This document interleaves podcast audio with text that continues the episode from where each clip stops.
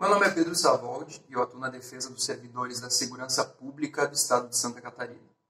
Hoje eu vou falar um pouco sobre o direito dos candidatos no cadastro de reserva e quais são as hipóteses que podem autorizar esse candidato a pleitear o seu direito à vaga no concurso.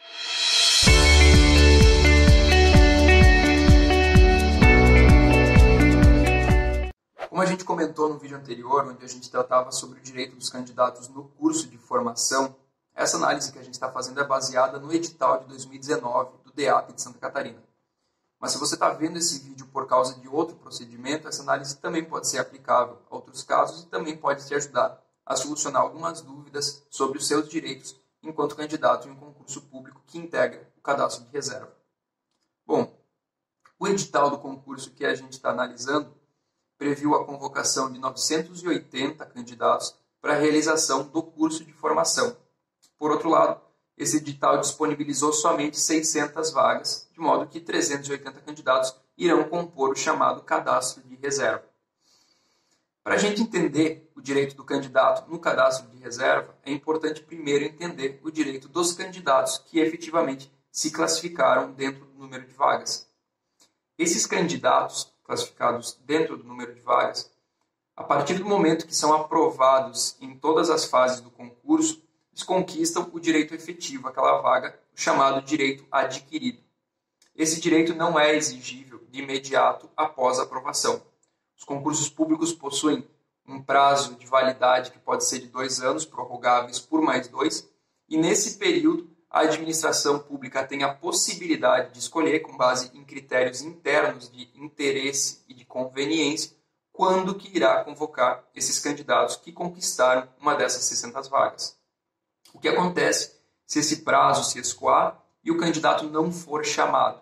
Ele pode pleitear isso judicialmente, porque, como foi mencionado, já que ele se classificou dentro do número de vagas que o Estado demonstrou ter necessidade, através da publicação do edital, ele tem o direito a ser chamado. Ou seja, dentro do prazo de validade do concurso, o Estado pode escolher quando irá chamá-lo, mas é obrigado a chamá-lo. Terminado esse prazo, ele é obrigado a chamá-lo. Isso pode ser pleiteado judicialmente. O candidato que compõe o cadastro de reserva é um candidato que está apto a ingressar na carreira, já que foi aprovado em todas as fases, mas que se classificou em uma posição além do número de vagas que o Estado demonstrou ter a necessidade. Isso significa que, dentro do prazo de validade, ele pode ser chamado, mas não que o Estado é obrigado a chamá-lo. O que o Judiciário fala nesses casos é que, enquanto o candidato aprovado dentro do número de vagas tem um direito adquirido, o candidato do cadastro de reserva possui uma mera expectativa de direito. Mas existe uma hipótese em que essa mera expectativa de direito pode se transformar em um direito adquirido também. Isso acontece nas situações em que a administração pública, durante o prazo de validade do concurso, demonstra por qualquer meio que possui necessidade na convocação de novos servidores para exercer aquele cargo. Por exemplo, se durante o prazo de validade do concurso o Estado publica um novo edital para um novo concurso público, oferecendo vagas para aquele cargo. Ele está demonstrando que possui uma necessidade de preencher essas vagas, buscando novos candidatos, enquanto existem candidatos que já estão aprovados e aptos para exercer essa função. Seguindo essa mesma lógica, uma pergunta que a gente recebeu nesse vídeo anterior era sobre o direito dos candidatos no cadastro de reserva em função da contratação de agentes temporários para exercício da mesma função. Nesse caso, é sim possível que a contratação ou a renovação de contrato de temporários possa sim convalidar um pedido judicial para que seja reconhecido o direito desse candidato.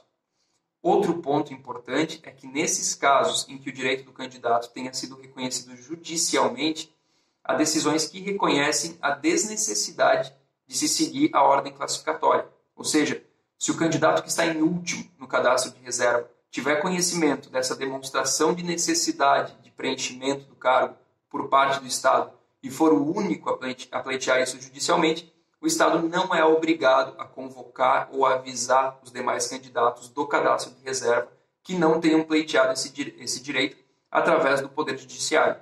E essa transformação de mera expectativa de direito para direito adquirido é aplicável somente ao candidato que ingressou com a ação, independentemente da, pos da posição que ele ocupe na classificação final.